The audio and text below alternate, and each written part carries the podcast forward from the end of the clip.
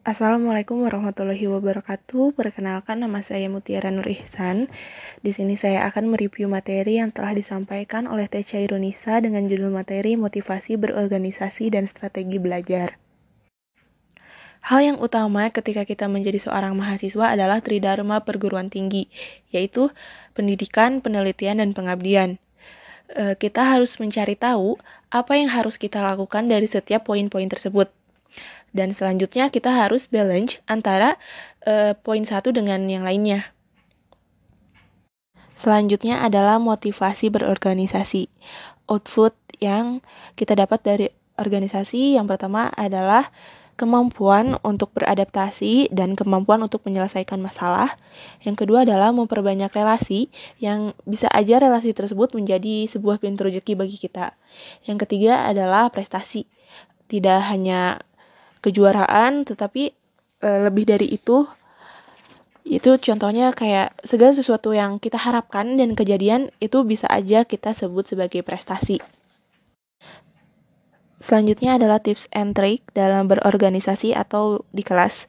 Yang pertama, kita harus banyak aktif di kelas maupun di organisasi. Dengan begitu, kita akan paham mengenai banyaknya perspektif. Yang kedua, banyak mencari informasi di bidang yang kita minati. Yang ketiga adalah dalam belajar kita harus pandai-pandai menempatkan diri. Lalu strateginya tuh kayak gimana sih?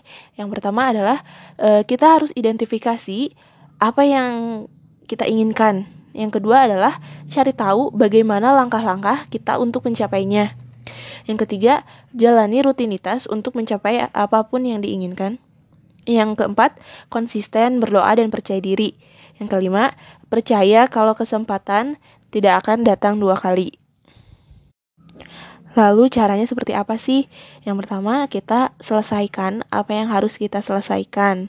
Yang kedua, ketika mendapat materi di perkuliahan, kita harus memahaminya dengan benar. Yang ketiga, selalu cari hikmah atau value dari apa pun yang kita lakukan.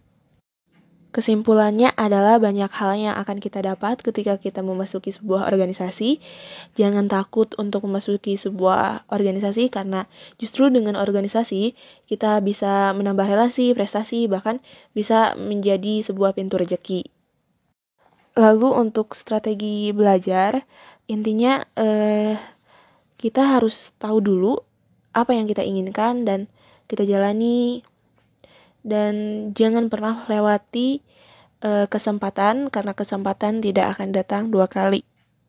Sekian review dari saya. Wassalamualaikum warahmatullahi wabarakatuh.